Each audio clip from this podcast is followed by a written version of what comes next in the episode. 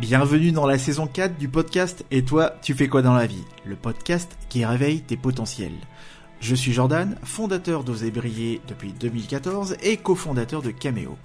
Et ma mission est de t'aider à libérer et exprimer tes multiples talents pour construire un projet passionnant à ton image. Ensemble, assumons nos profils de touche à tout, sortons du conformisme et transformons notre vie.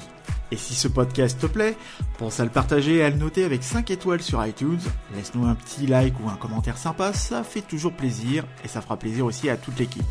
Je te remercie et je te souhaite une très bonne écoute.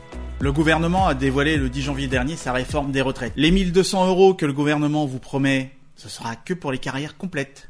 Pour avoir le taux plein, il va falloir travailler longtemps. Vous qui me suivez depuis quelques temps, vous savez que mon expertise, c'est la reconversion professionnelle. Et si je m'apprête à parler de cette réforme sur la retraite, c'est parce qu'elle va avoir un impact énorme sur vos futurs projets de reconversion. En tant que candidat à la reconversion professionnelle, personne au parcours assuré ou parcours atypique, non linéaire, toi la mère d'un, deux, trois, quatre, cinq enfants, ou toi le parent qui a arrêté de travailler pour t'occuper de tes enfants pour X raisons, ou toi qui as connu des périodes d'inactivité longues, ou encore toi qui es à mi-temps, tous ceux et celles qui auront des trous à la raquette vont devoir raquer. La société, là, est en train de faire un born out. Car ce que déclare Elisabeth Borne, la première ministre, c'est que ce système de retraite est juste.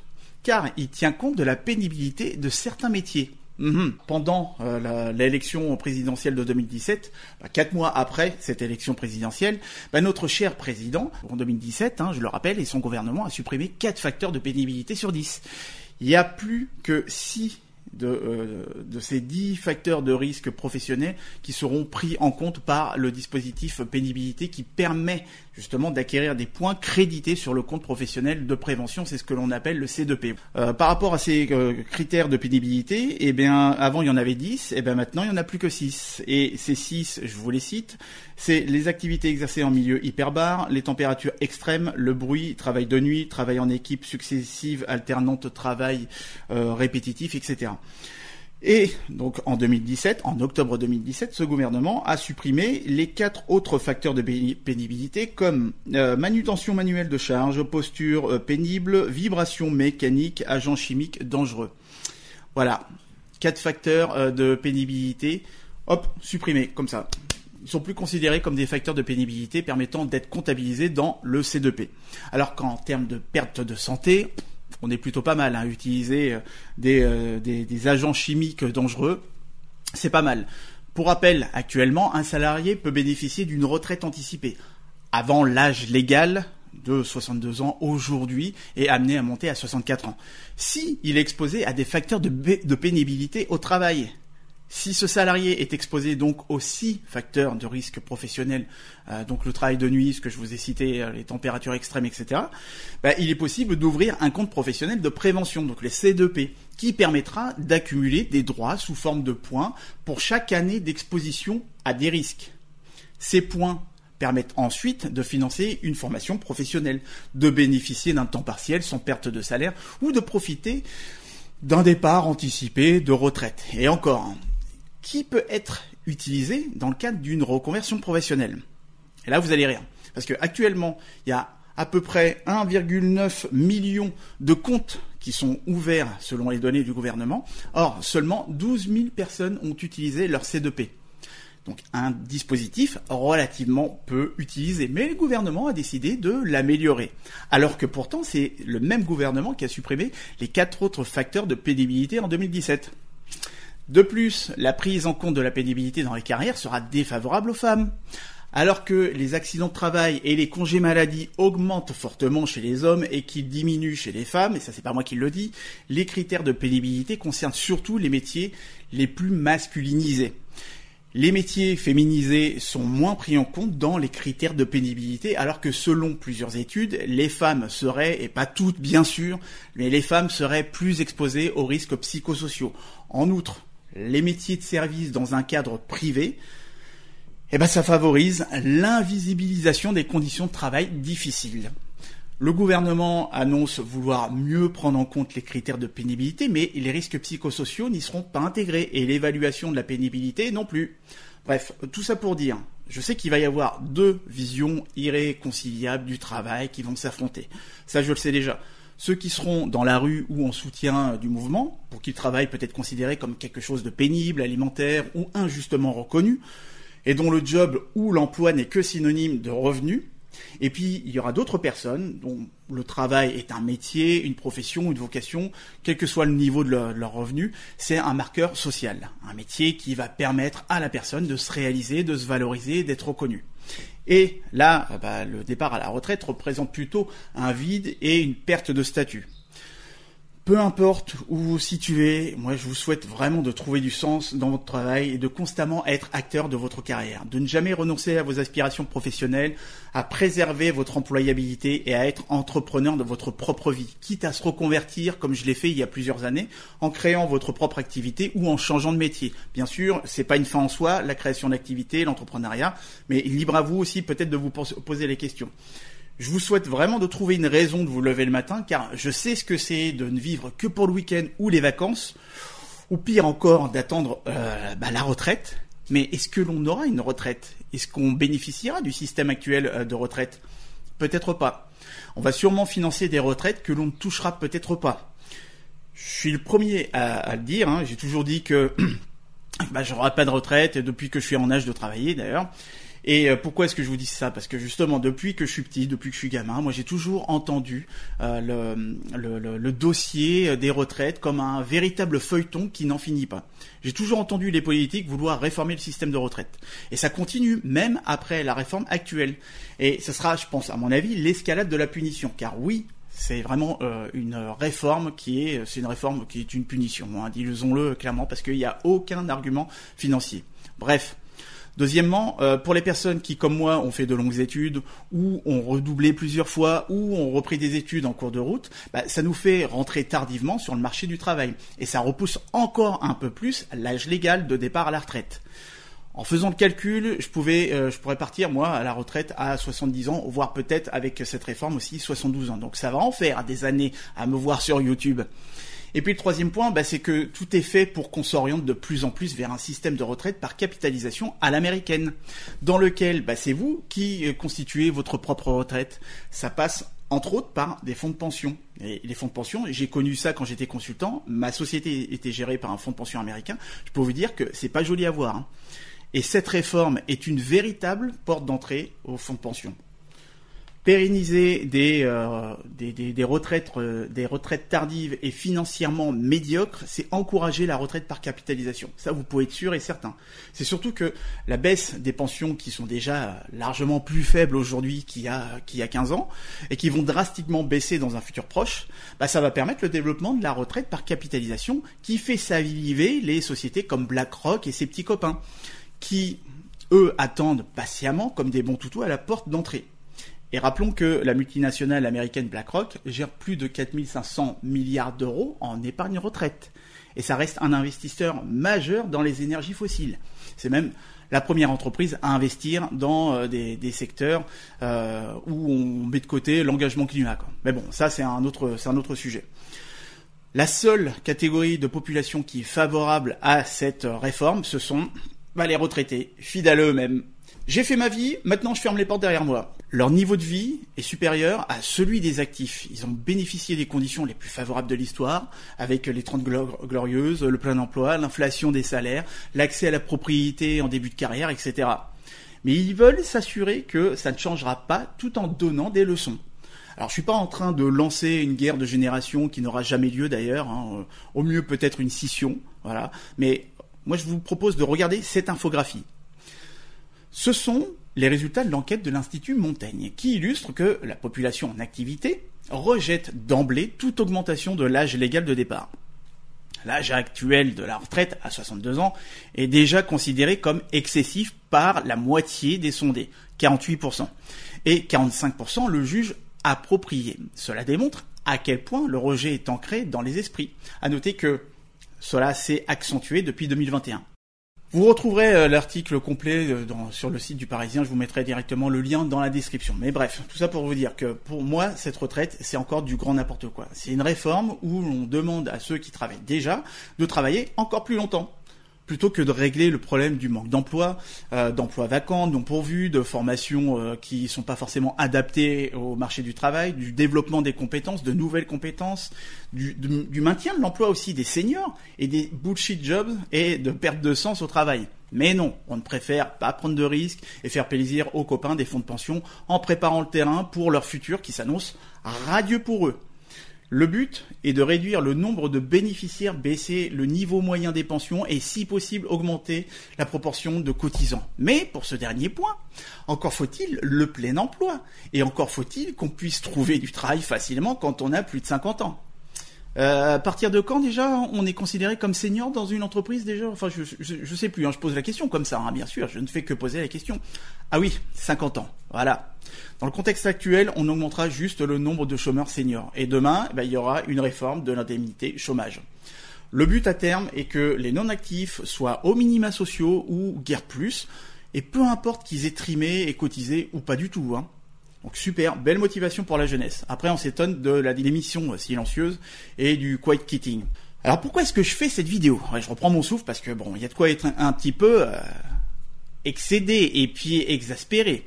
Donc, euh, bah, tout simplement, en fait, euh, je fais cette vidéo parce que ma valeur de la justice me fait prendre le micro pour vous en parler. La reconversion aussi, c'est quoi le, lien entre la reconversion et puis la retraite? Bah, La reconversion est d'une certaine manière un acte de renoncement vous renoncez à une vie plus ou moins confortable pour laquelle vous êtes préparé pendant euh, X années, pendant vos études, etc. Et bah, vous faites le choix de l'incertain. Et c'est un acte d'engagement, car vous dites stop à une situation qui ne vous convient plus pour exercer un métier plus collé à vos aspirations, à votre personne, à vos valeurs, etc. Et bien sûr, bah, ça demande de la réflexion, du temps et un certain travail de préparation et surtout des sacrifices. Et cette réforme, pour moi, est un gros sacrifice. On sacrifie notre fin de carrière. C'est un acte de punition qui est tout à fait injuste car il n'y a pas d'autre raison de faire cette réforme de retraite que de favoriser la retraite par capitalisation. Vous voulez que je vous montre un autre truc aussi injuste? Eh bien regardez ça. Ce graphique, il provient du site d'Oxfam. Qu'on aime ou pas Oxfam, on s'en fiche de toute façon. Moi j'aime bien aussi l'argent, hein, je suis pas à plaindre, euh, j'ai une bonne situation, mais là ça devient indécent. En réalité, n'importe quel Français qui n'est pas dans le déni, le fatalisme ou euh, le je m'en foutisme, et quel que soit son revenu, devrait trouver tout ça indécent, injuste et inégalitaire. Égalité, euh, fraternité, liberté. Hein. Quelle hypocrisie, moi ça me fait halluciner.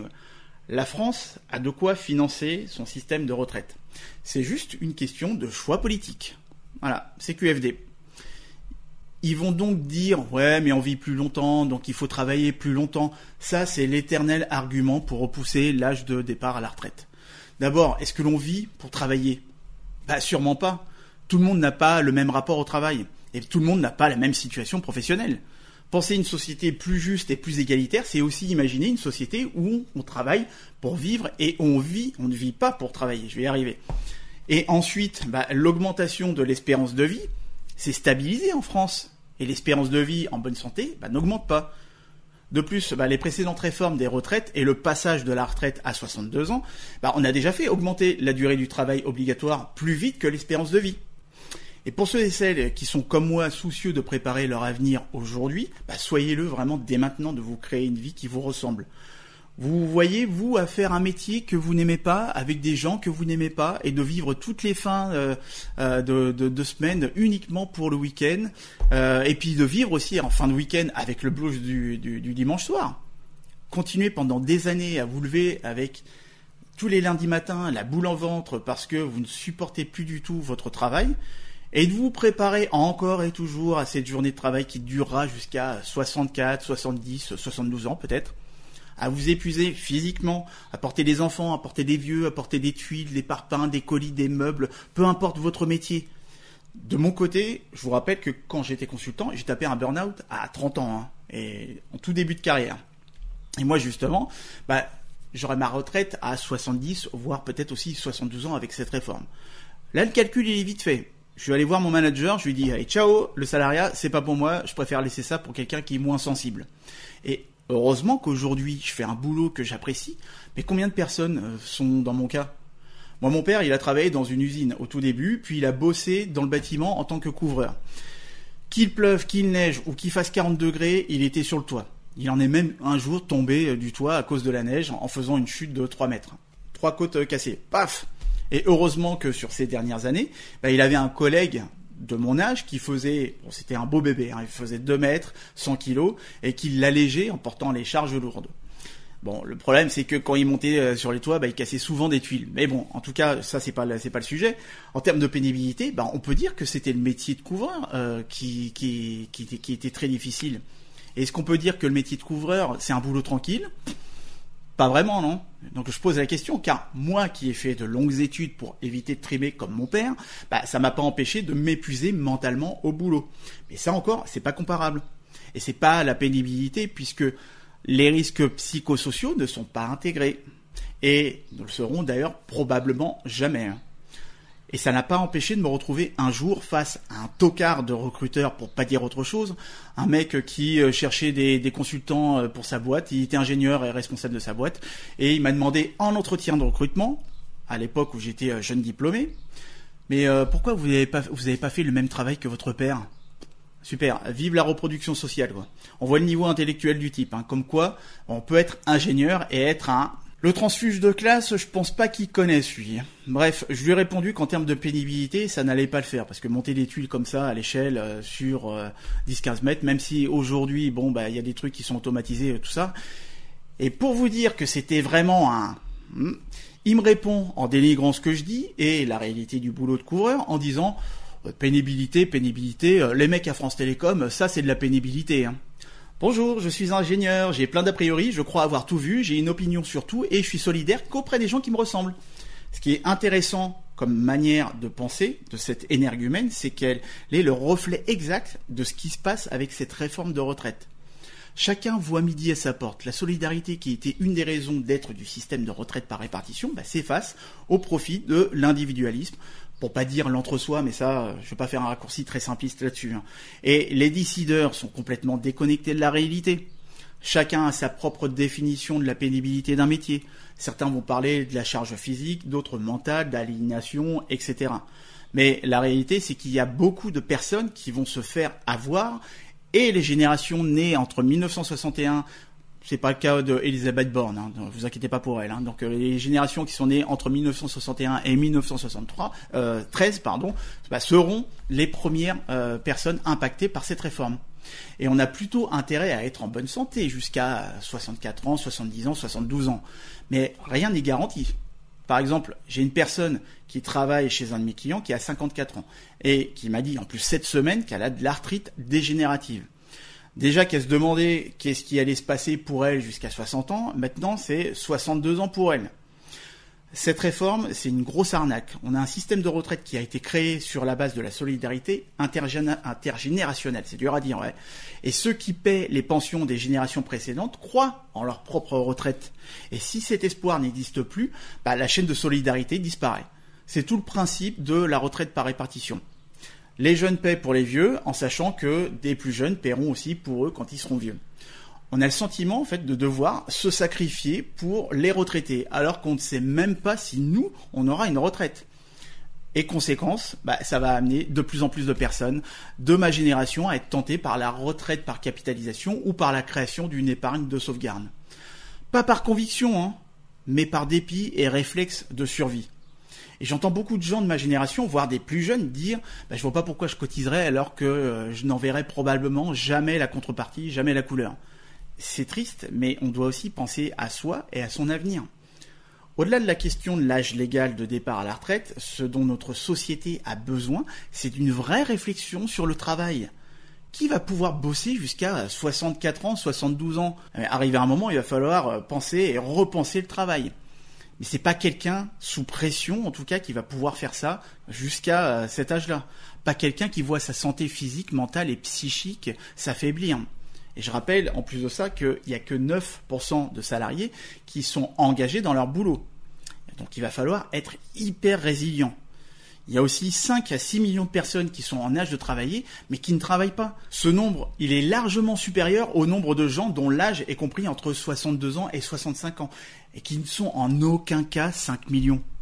Le sujet, le vrai, c'est comment rendre accessible la formation, la qualification, l'accès à l'emploi pour tout développement de réelles compétences, de connaissances, etc., de votre, la préservation de l'employabilité, de comment aussi faciliter les projets de reconversion, mais aussi d'encourager la création d'emplois, la création d'entreprises, les initiatives créatives individuelles ou collectives qui apportent de la valeur.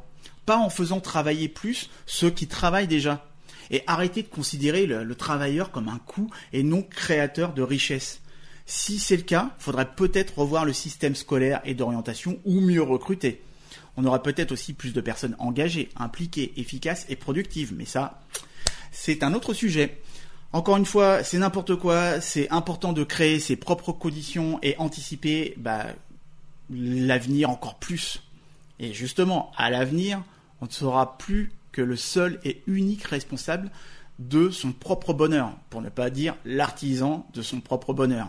Mais à, soi de créer une vie selon ses propres termes. Donc autant commencer maintenant à vous poser les bonnes questions et à savoir quel avenir vous voulez.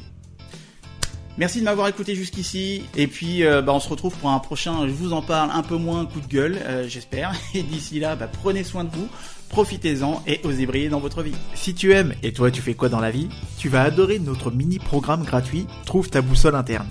Trouve ta boussole interne, c'est le mini-programme de coaching qui va te donner des ailes pour atteindre tes objectifs de vie. Grâce à notre méthode unique, nous allons te guider pas à pas développer la vision riche et vivante de ce que tu veux atteindre. Nous allons t'aider à clarifier la façon la plus simple et la plus directe de l'obtenir.